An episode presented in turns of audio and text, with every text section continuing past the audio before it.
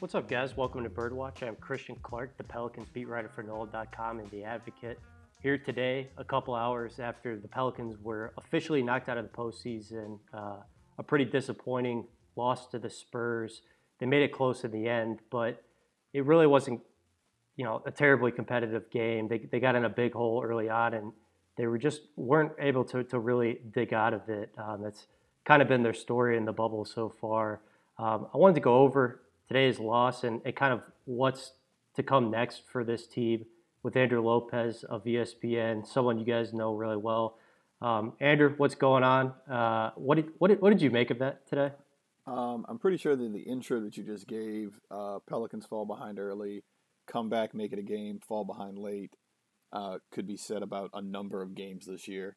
Uh, and I think that's the problem inside the bubble, outside the bubble. And it was just the consistency was never there with this team throughout the year, and I think that was kind of the big thing to me is, uh, you, they they stretch together some bad games, but then you're like, man, they're not really this bad, and then they stretch together some good games, and you're like, oh man, like are they really this good? And and the I guess the answer was somewhere in the middle, but um, I know the end kind of maybe didn't go the way some some fans would have wanted, but if you'd have said, you know, beginning of the season, this this team would have been in the playoff race toward, I guess, I guess we can say this is the last week of the season, I guess, um, and they end up finishing 11th or 12th, or you know, uh, I guess technically they're going to be 10th in the lottery standings, but um, you'd have took it. But I, th- I think because of the disappointment, it does kind of sting a little bit uh, for Pels fans. But you know, this is this has just been an inconsistent team all year.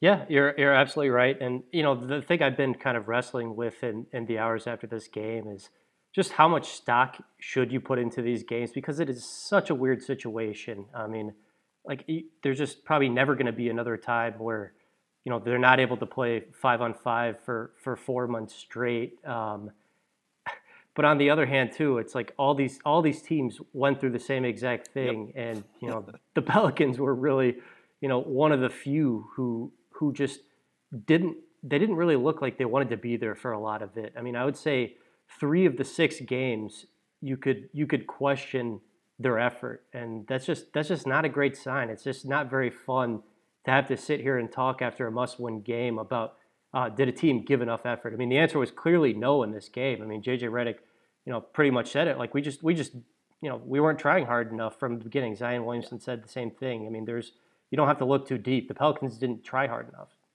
Yeah, it was nice to hear Jay. Uh, you know, obviously you knew JJ was was what he was going to say.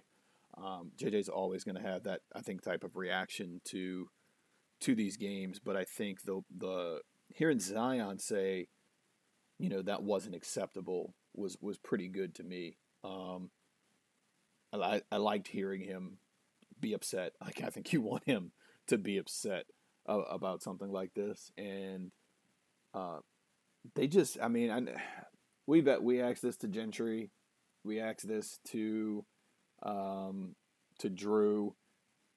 More than one occasion, we asked them about the effort, and and they all said, no, it's not effort. It's you know this this team is making shots or this team's doing this. I, I can't I can't agree with that. Like it was clearly effort at times. Um, was it effort all the way through? I don't I don't think that. I think you you know you, there were times that you cared. There were players who cared. I think 100%. But the problem is you didn't have that kind of impact for 48 minutes. There was one game early on where I remember JJ Redick saying, I think it was the Utah Jazz game, uh, the first one where JJ said we played a 42 minute game, and I think there was just a lot of instances of the Pelicans playing 42 or less minute games, and that was the major problem is they, they couldn't get things going and um, the starts are are inexcusable there's no way you should start like that and I, and at least twice i think they fell behind by double digits in the first three to four minutes and then came back to tie it in the next four to five minutes and it's like where was that to start the game. And that, that doesn't make much sense. And then the the clutch issues I think have, have been have plagued this team for, for quite some time, not just the this version. And I think that is also another problem that uh, needs to be looked at once we do get to uh, to an off season, whenever you know, whenever an off season actually shows up. Yeah, I think you know the clutch issues this season are understandable. They're a really young team. I think for the most part, young teams just go through those sort of growing pains. I mean, just just the effort is is not what's understandable at all. I thought in this game against San Antonio, you know, JJ Redick was you know one of the only guys who you could you can confidently say you know went balls yeah. to the wall for for 48 minutes. I mean, maybe you could throw in Josh Hart. I mean, I I thought Josh you know gave really good effort for the most part during during these six games of bubble play, but I don't think there's a lot of other guys you can lump in there. And you know, I understand why why fans are so mad. I mean, that is incredibly frustrating. And, and when you ask, you know, well, well, why was the effort bad? Um, you know, I think coaching is a con- discussion you can have. Um, I think that's part of it. But I will say too, I think the Pelicans' issues, you know, go deeper than just coaching. Um, I mean, I think part of it is, you know, do you have enough dogs on this roster? I mean, I think part of it is just NBA teams, they, they take on the personality of their, their best player.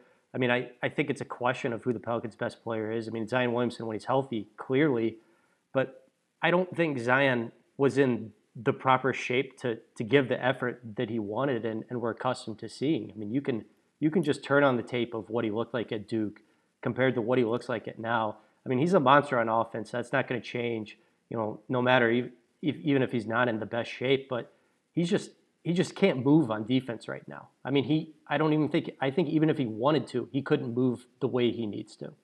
No, and I think that's a that's a big thing. And, and Zion, bubble Zion, looked a lot different to me than regular season Zion, even after the the the start with the minutes. Um, I know I, I know it's probably not what fans want to hear, but when you're someone of Zion's body size and body type, 13 days without basketball activity is, is going to affect you in a different way than it's going to affect if if me or you went 13 days without basketball activity and tried to get out there. We might be sore the next day or whatever it is, but uh, it, it's going to affect Zion differently. And he he didn't look like the same person. Um, you know, there was only a limited amount of five on five work that he was able to do but his his getting his conditioning to to a top level is is something that they're going to have to work on with him. I think throughout you know the early portion of his career, he is a guy who is going to have to, and this is you know this is something we talked about before the season.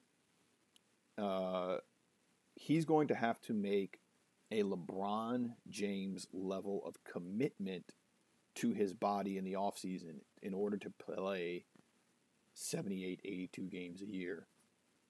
Obviously, if the Pelicans hope close to 100 games a year, if you're, you know, obviously you're, you're pushing in the playoffs, but for him to get there, there's there's work to do. Um, he did not look like the defensive guy that he was at, at, at Duke at, at all. Um, you got to remember there were people talking about him. I don't, I don't, I don't know if it was if it was this bad, but or this good, I should say. Um, there were people talking about him as being the best offensive and defensive prospect in in the 2019 draft. So there was a lot there, and he was he didn't look as ready as I think he would have liked to be, and I, I do think some of his frustrations in the bubble were because of that and because of the way they were you know, kind of handling his minutes. I, there was a a part in in the game on Sunday where he scores the first eight points. He scores eight straight points in the third quarter. He makes that great spin move on Poeltl, gets to the goal, dunks it, and then next possession he's out. And that's when you kind of see him on the bench, kind of you know, not like he threw a towel down or something. Not not like he was, you know, like angry, but he was upset at the situation. And I think to to me, that's kind of the the the biggest thing is is he has to get better on the defensive end right away. And you, you saw glimpses during the regular season, but he's got to get back to where he was even in the regular season where he was you know playable on defense um, before he makes that next leap. But I think for him to do that, he's going to have to make that commitment to his body in the off season uh, to get where he needs to be. Yeah, I saw some people on Twitter saying after this game, you know, smart people too, like Kevin Pelton, who um, you know I have a lot of respect for, saying, you know, Zion has not been good in the bubble. I don't know if I would go that far. I mean, I don't, I don't know if like I would just yeah, consider him a net negative. I probably not. Um, but mean, I, I, hear, I hear the point. Points in twenty minutes uh, yeah. a night is is still good. It's not, but I, I I get it because he hasn't been there on the defensive end. But I think his offense just outweighs that. I mean, he he was still a 56% shooter in the bubble. He was still uh, he averaged what I think um, I just I just had it up. Uh, he averaged 18 points, 18.4 points in ju- in 20.7 minutes a game. I mean that's it's pretty damn good. So uh, I, I don't I don't know if he was a, a, a negative, but um, he was clearly better um, in the in the actual regular season. Oh, I, I would agree with that completely. And, um, you know, I think, you know, the steal and the block numbers are something you can look at. Um, you know, go look at his steal and block rates at Duke. He was just an absolute monster at forcing turnovers. He was first in the ACC in steals, sixth in the blocks.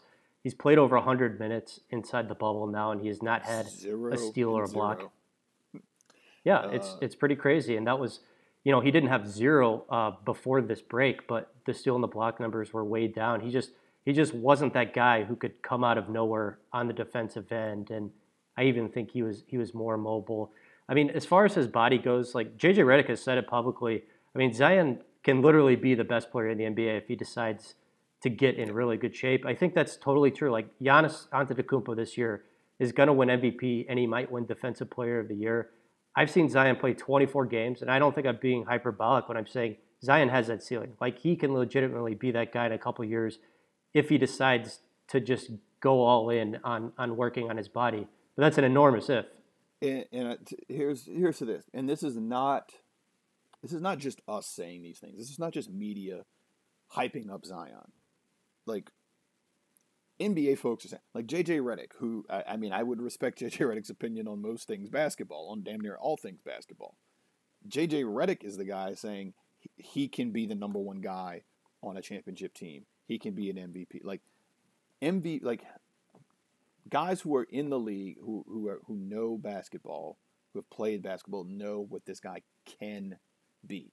There's a reason why, as good as Ja Morant was, there was it was a no it was a no doubter who the Pelicans should have taken at number one.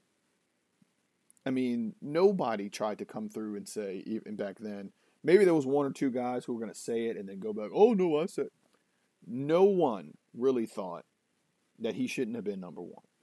And because of the, the generational type talent, that's why the NBA put the Pelicans on opening night. That's why the Pelicans put, I mean, the NBA put the Pelicans on Christmas Day. That's why the NBA put the Pelicans to open Summer League last year in prime time and then open the bubble. It's because of Zion Williamson and they recognize the star power that he has, and he is he came into the league as the most hyped rookie since LeBron, and yeah, I, I don't think it is just hype, but he does need to make a commitment to to getting everything under control, and I think if he can get his body where he wants to where he can consistently play 75 to 82 games a year in the regular season and we don't have to worry about conditioning. And even if he's playing 32, 35 minutes a night, he is going to be a force. I mean, just look at what he was able to do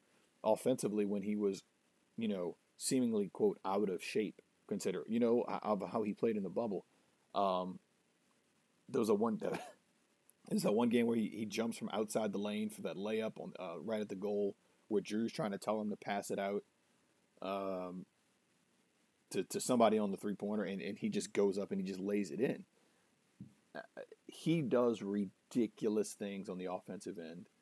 Um, his touch around the rim is is just insane. I mean, there's there's at least I, I can make you a, a, a, a video clip of 20 shots this year where he's been around the goal, and I'm like, all right, there's no way that's going in, and then somehow the ball gets in the rim, and I'm like, I don't even understand. So he is a, a he is still a generational type talent. Like, don't let these bad six games or five games for him throw anybody off. Uh, but if he wants to unlock those next levels, there's there's a commitment that he's going to have to make. Yeah, the, the touch around the rim is crazy. And if, if you just sit there and watch him warm up, I feel like he misses a lot of bunnies too. Like, I think he's totally a guy where, you know, when the lights come on, I mean, he can just turn it on. I mean, that, that game against the, the first game against the Spurs was a perfect example of just, you know, hitting four threes out of nowhere. Um, you know, he's so good I, I, that I still can't believe that happened. that that was that was one of the more ridiculous things I've ever seen in person. Yeah, I mean he's so good that his bad games are good. Like I would consider this Yeah. um, this most recent game against the Spurs a bad game for him, and he ends up with 25 points. He makes half his shots. He gets to the free throw line six times. Like he didn't really do anything in the first half, and then it's like in the third quarter, it's like boom, boom, boom, boom, boom, and then you look up, it's like oh my god, he has 25 points. I think he's only played one bad, bad game, and that was against the Clippers when you know they were just getting crushed, and Yep. it was like, what's the point anyway? Um, I, Mhm. I mean, even his bad games are good. Uh, it's it's unbelievable. And I think this is what you can look at in the 19 games that he played this season. He had uh, heading into the bubble only three, only four of the first 19 games that he had. He had a negative plus minus. He's had a negative plus minus now four of the five games he's played in the bubble, and all four have been way worse. Uh, I don't want to say way worse. I think to, today was today was minus 21. That was the worst one of his career. Um, but he was minus 12, minus 16, minus 17. Those are the four worst plus minus games of his young career. Uh, his previous worst was was the minus 11, um, I think against the Bucks, where the Bucks really kind of just took him out of his element. That game he was five and 19. So to me, there's still so much there where he he has so much really to, to, to, to just to grow. And I think because of the way he was playing before, the expectations were so high for him, and missing those three scrimmages, not having that, you know, missing all that basketball activity, it really did hurt him. Um, you know, we like I said, I, I go back to what I said earlier. I know, like how how can somebody who's this good lose so much in two weeks? And it's just he has a unique body type. He is not going to be a guy that fits into a box of he can miss this and then not come back. Other guys who like there were other guys who missed time who were, who were who were on schedules. Now, granted, they weren't on teams who were trying to fight for a playoff spot, but you know, I I, I don't I don't think playoffs were ever the ultimate goal for this team this year. Um, and they accomplished some things that they wanted to accomplish. Uh, ultimately, uh, even though you know things were within reach there at the end. So, if you would have asked me before these six games, like, you, is is this stretch of bubble play going to change your opinion about the Pelicans that much? I probably would have said no. Um, these are just such strange circumstances. I don't think they changed my opinion at Zion that much at all. Um, I mean, I, I pretty much think the same thing I think about him. I think my opinion is about you know maybe Lonzo Ball and, and Derek Favors fit in this team have, have shifted slightly. Um, did you know? They, I think they both had pretty have had pretty poor showing so far.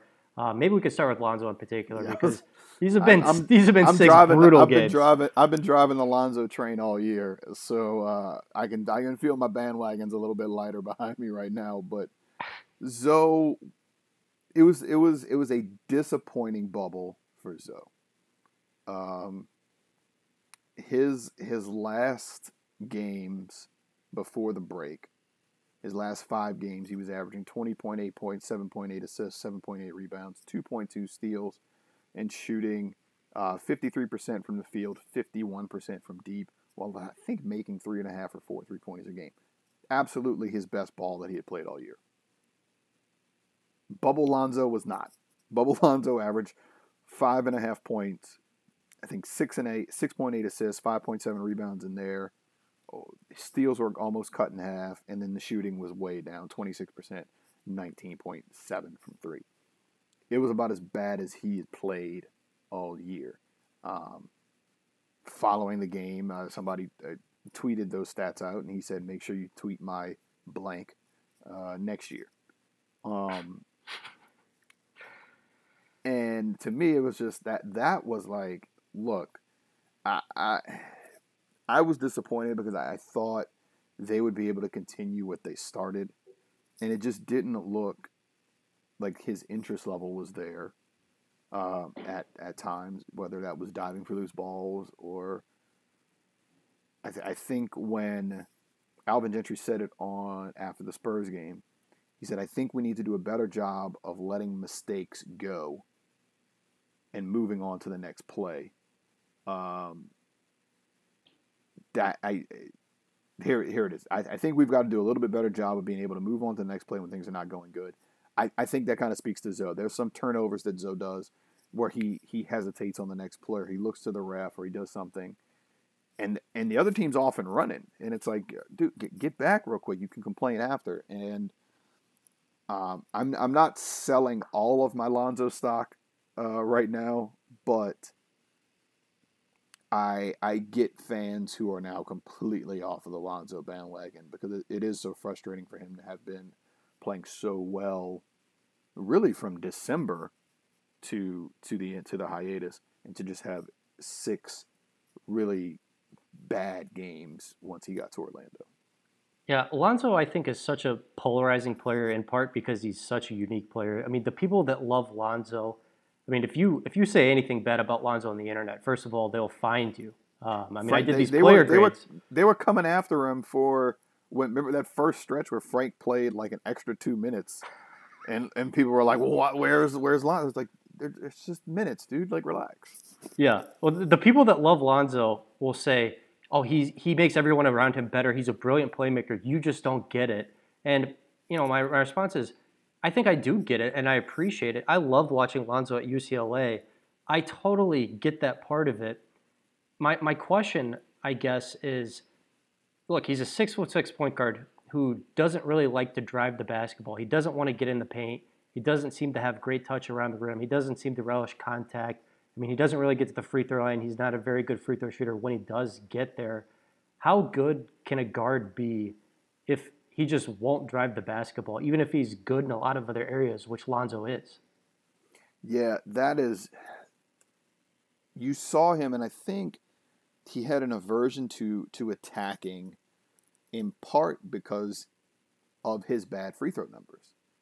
And I, I, I think for a while he was a little. He, he didn't really want to get around the rim essentially. He, he didn't want to go and go get fouled because for the first two years of his career, he was a 43% free throw shooter. He was he was not very good uh, at at the free throw line. Period. And and I think that um, affected him. You kind of saw his his free throw rate was was still very low this year. Um, I think his his high in a game was six. Uh, his career high is seven. That's just not something he does. I, I do think that as he was starting to get more confident with his shot, you saw him start to go a little more.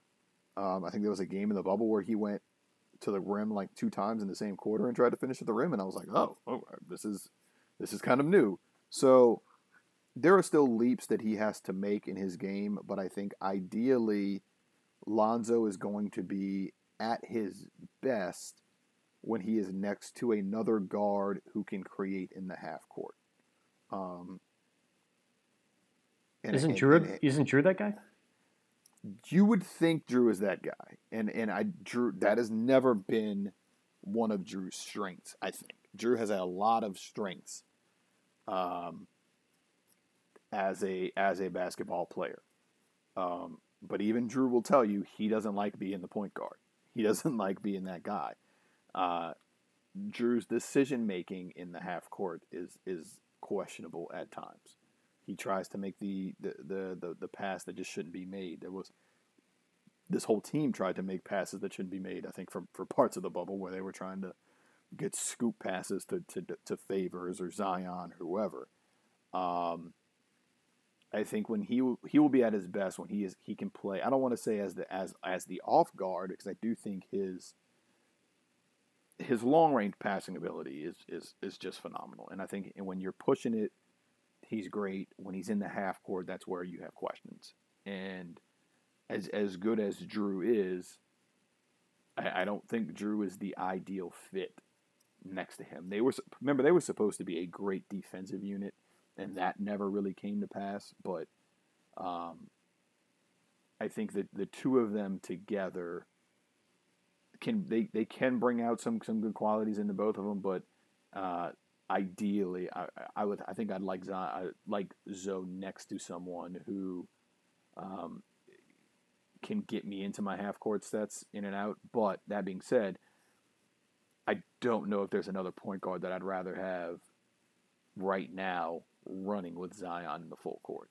And that's that's the conundrum of Lonzo Ball is that he seemingly unlocks the best out of Zion, but there are all these other things that kind of come with it because their their chemistry on the spin dunk, on the spin lob, is insane.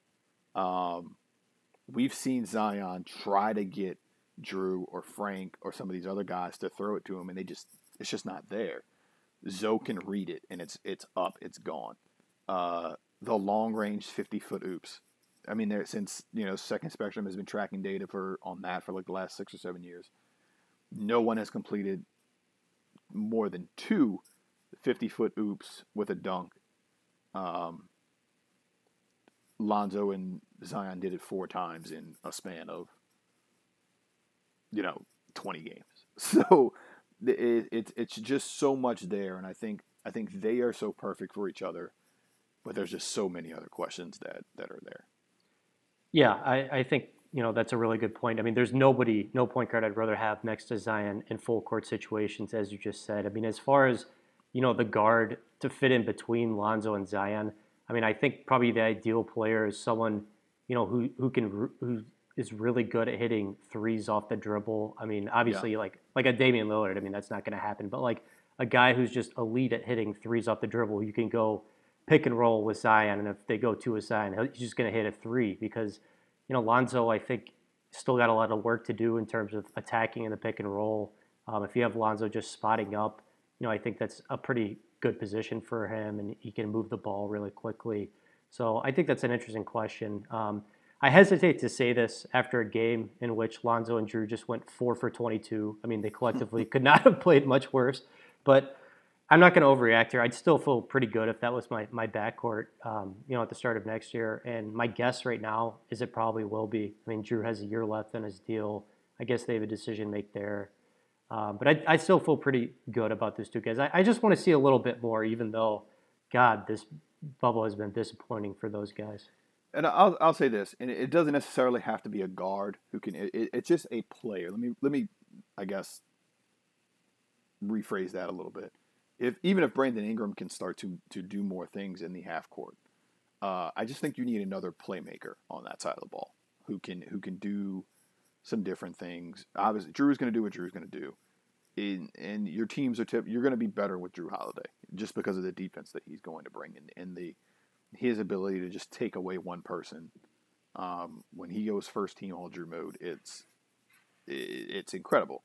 Um, but you, eh, I don't know if it's if it's Brandon Ingram taking that step. I mean, I mean, there were some you know times in LA where Luke Walton experimented with you know point guard Brandon Ingram, and I think he does have that ability. But get him to that confident level, and it, you you can do some things. I just think you need to to unleash the optimal Lonzo. You just need another strong playmaker in the half court to to help unleash this offense completely. Yeah, I, I think that's fair. Um, you know, as far as the other starting spot that I think is a pretty big question mark for next year, the biggest one is, is center. Um, you know, this team, how this team did this year was so much tied to how Derek Favors performed. I mean, obviously, he just wasn't in the lineup the early part of the year, and they really struggled. Um, they kind of turned it around as he got back. Um, he had a pretty big. He's had a pretty six pretty rough bubble games so far. Do do you expect uh, Fave to be back next year? If you'd have asked me this before the bubble, uh, I would have said yes, I did. Um, now I, I I'm still gonna lean. I, I really don't know. I, am gonna be honest. I'm kind of 50-50 on it now. Um, I, I I like. I don't know if he's the guy that I'd want starting playing 28 minutes anymore right now. Even though like that that that that's what was so tricky about those 19 games with Zion is that that starting five, Alonzo, Jrue, Bi, Zion, Favors, their numbers were insane. The plus 10 uh, net ratings, the defensive ratings for, for Favors were under like it was it was ridiculous. And it's like, man, that, that doesn't make sense. Because you would think next to Zion you want a floor spacer. And it didn't it, it played out, I think, the way other people thought in the bubble, and that's where they were, were getting raced and, and favors didn't look like he belonged on the court at times, but there was other times where he looked like that guy still. And I think there, that level of inc- inconsistency is kind of what drives Pelicans fans mad. Um, even though I think Fave had a couple of double doubles down there, it, I, I, don't think fans wanted to wanted to even acknowledge that. Um, yeah, the game so, against Washington was like really the only one he had. To like, yeah, good game for him. Yeah, and so to me, I think if if, if I'm bringing him back, I I think if I'm bringing him back, I'm not bringing him back as a starter. I think I'm bringing him back as as more of a role player, a teacher, a spot guy. Um, and I and I you know maybe it's let's see what Jaxson can do now. Jaxson has a lot of untapped potential. Um, but Jaxson Zion out there, they're not putting up the best rebound numbers. That that is where they they are both very weak at. I think you know he still needs to get so much better on on that end.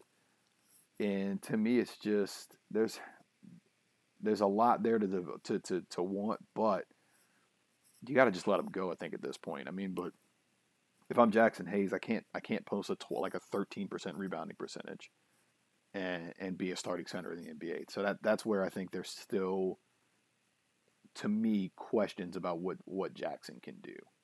Um, yeah, I mean, I not, think if your goal is to make yeah. the playoffs next year, you I don't think you can go into it with Jaxson Hayes no. as your starting center. Um, you know, as far as that that ball, Holiday, Ingram, Zion favor starting five, like you said, the, the numbers were so good before the pause in play. They stink in these games in the bubble. they look um, so bad you know, recon, reconciling those two things, I've, I've seen people say that, oh, teams were shooting the three really poorly against them before the bubble, and that's kind of turned around. I don't think that group is as good as the numbers would suggest before the break, but I definitely don't think they're as bad as, bad, as we see now. Yeah. If they just ran it back with that group, I really do believe that they could contend for a playoff spot. I think they'd be like a good team. I, I think that like they probably could go, you know, 500, maybe a little north of there. I mean, obviously, Zion and Favors, that's not an ideal fit. I mean, Favors is neither a guy who can hit threes or he's not really much of a lob finisher. And you, I think you definitely have want to have one of those qualities at least. You know, probably the three point thing is the biggest thing. Um, so I would, you know, like to see them at least pursue some other options, but I don't think it would be, you know, the biggest bummer in the world if if, if Fave is back. Um, but it's really interesting thing, you know, just just team building around Zion Williamson. I mean, I think he can play a lot of minutes at the five for you going forward, but they probably, I mean, they can't just start him there or anything like that. No, I, I do think he can he can finish there.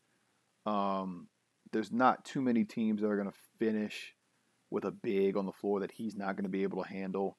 Um, and on the on the opposite end, he should be able to get around most guys like that. Um, I, I do think if, if Fave comes back, I, would like to see him back in that kind of that mentor role, still playing 20, to 24 minutes a night.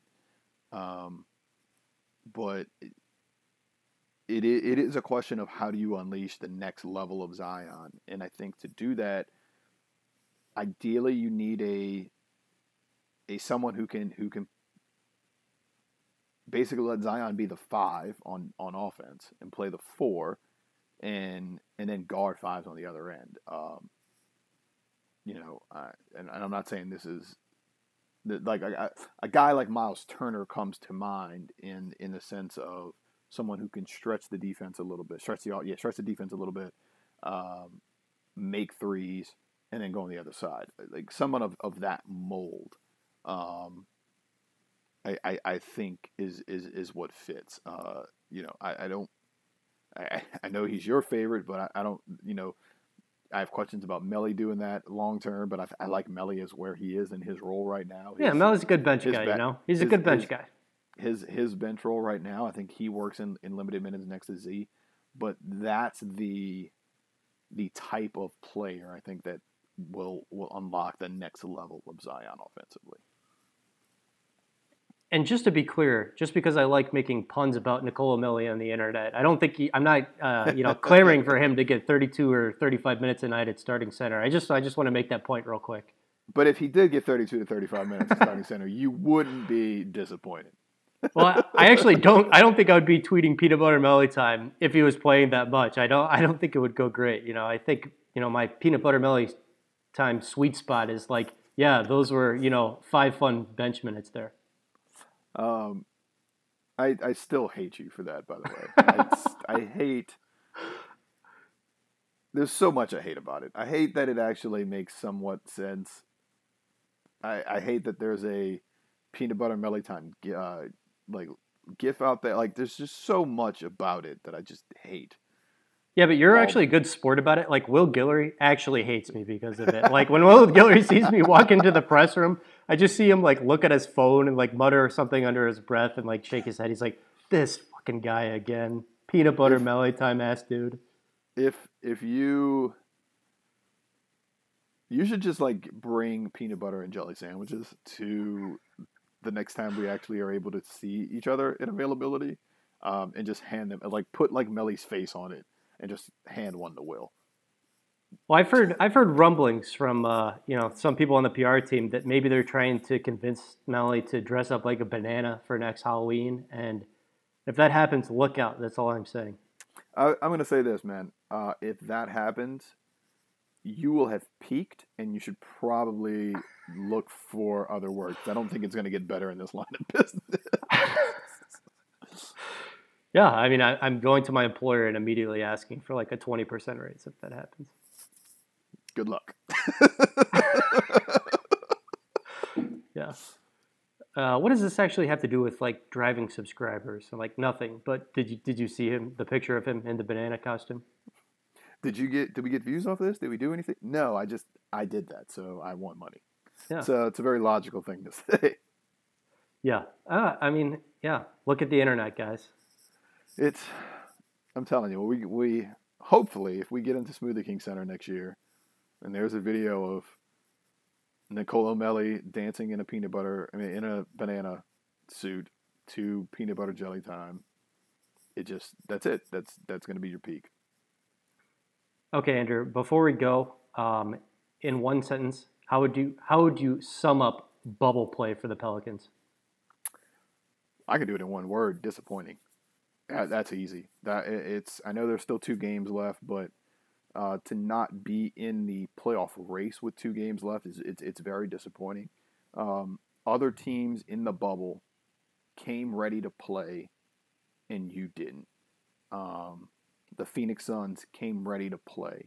The San Antonio Spurs came ready to play. Portland, Memphis still came ready to play, even though Portland, even though uh, Memphis has struggled um, with everything that they're doing. I mean, they're still hanging on. It was obviously going to be tough for them to be there, but you know they're they're doing it without Jaren. Like they're still hanging tough and playing hard. I think that for a lot of fans, like that's all they wanted from the Pels was just play hard. Even going into Sunday when Alvin says, "Hey, we're going to go play with a Game Seven intensity level," and then you come out and you're down fourteen to three, and Lonzo, they go to take the time out uh, when you cross half court, and Lonzo sticks the ball out to where it can get stolen for a dunk. Like that is the things that it's like, man, that's just terrible. So it's yeah, I can sum it up one word: disappointing. Easy. Yeah, I mean, guys just you know casually throwing the ball out of bounds. Guys not hustling back on defense. You know, being out there about calls. Their, yeah, like that's just not stuff you should have to to see as a fan base from your team and an essentially eliminate an elimination game. I mean, I get why fans are pissed. I mean, I think Zion said it best. That's that's unacceptable. Um, so a lot, a lot, a lot, a lot of questions uh, for this team to answer. You know, I, I, coach obviously, but I think a lot more than that too. Um, thanks for hopping on tonight, man. And I know this feels pretty bad right now for Pels fans, but I promise you, the future is still bright. Um, I'm still optimistic about where this is headed, and I've been trying to talk myself off the ledge in the couple hours since this game. I'll I'll say this: the future is still very, very bright with with this team. Um, Zion is still a generational type talent. You you've seen the flashes from Nickeil and Jaxson this year. Um, I mean, Brandon Ingram turned himself into a damn all star. Like let's like it's okay. Like it's let's be real. Like there there is still plenty of things to like, and you have assets. You can go out and do a lot of different things. You have a lot of second round picks this year. Um, you have those future Lakers picks, so you you can make some moves. Um, I, I think you're you're you're in the right direction. And if I if we'd have told you in the beginning of the year you're going to fall, you know, three games short of the playoffs, but but be in it toward the end, I think you would have taken it. And the fact that you're not there now, okay, I know I know it stings because of the way it happened, but the future is still still very very bright for this franchise. All right, guys. Appreciate you guys for listening this week. We'll talk to you again soon. Um, you guys have a good one.